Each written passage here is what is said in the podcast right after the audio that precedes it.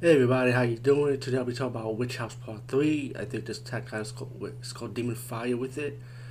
And this time we got some horror icons in this movie, Screen Another day is here and you're ready for it. What to wear? Check. Breakfast, lunch, and dinner? Check. Planning for what's next and how to save for it? That's where Bank of America can help. For your financial to-dos, Bank of America has experts ready to help get you closer to your goals. Get started at one of our local financial centers or 24-7 in our mobile banking app. Find a location near you at bankofamerica.com slash talk to us. What would you like the power to do? Mobile banking requires downloading the app and is only available for select devices. Message and data rates may apply. Bank of America and a member FDIC.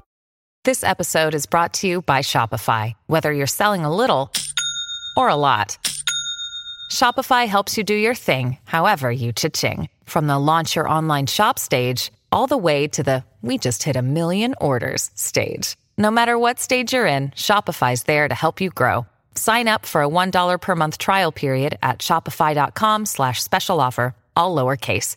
That's shopify.com slash special offer. And Brinke Stevens in this. Um, this is definitely the weakest of the franchise, to be honest with you, but I love Debbie Rochon so much, especially Brinke Stevens. So it's like, it's hard for me to. There's some good parts in this movie I did enjoy, but I enjoyed with them towards the end of it. Like the last act, to me, was good in my opinion. Um, this is this movie starts off with this woman being abused by her man.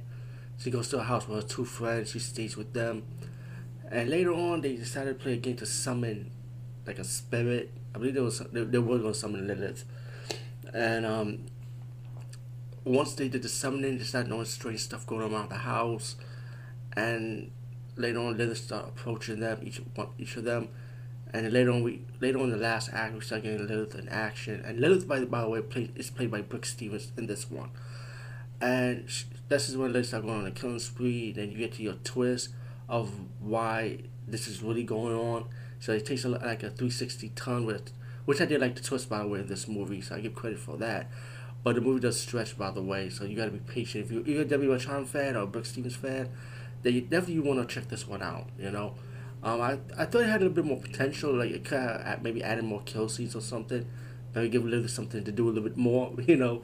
But I, I did find myself enjoying it. It's it's okay watch. It's not the best of the franchise, but to me it's all right, you know. Over and out.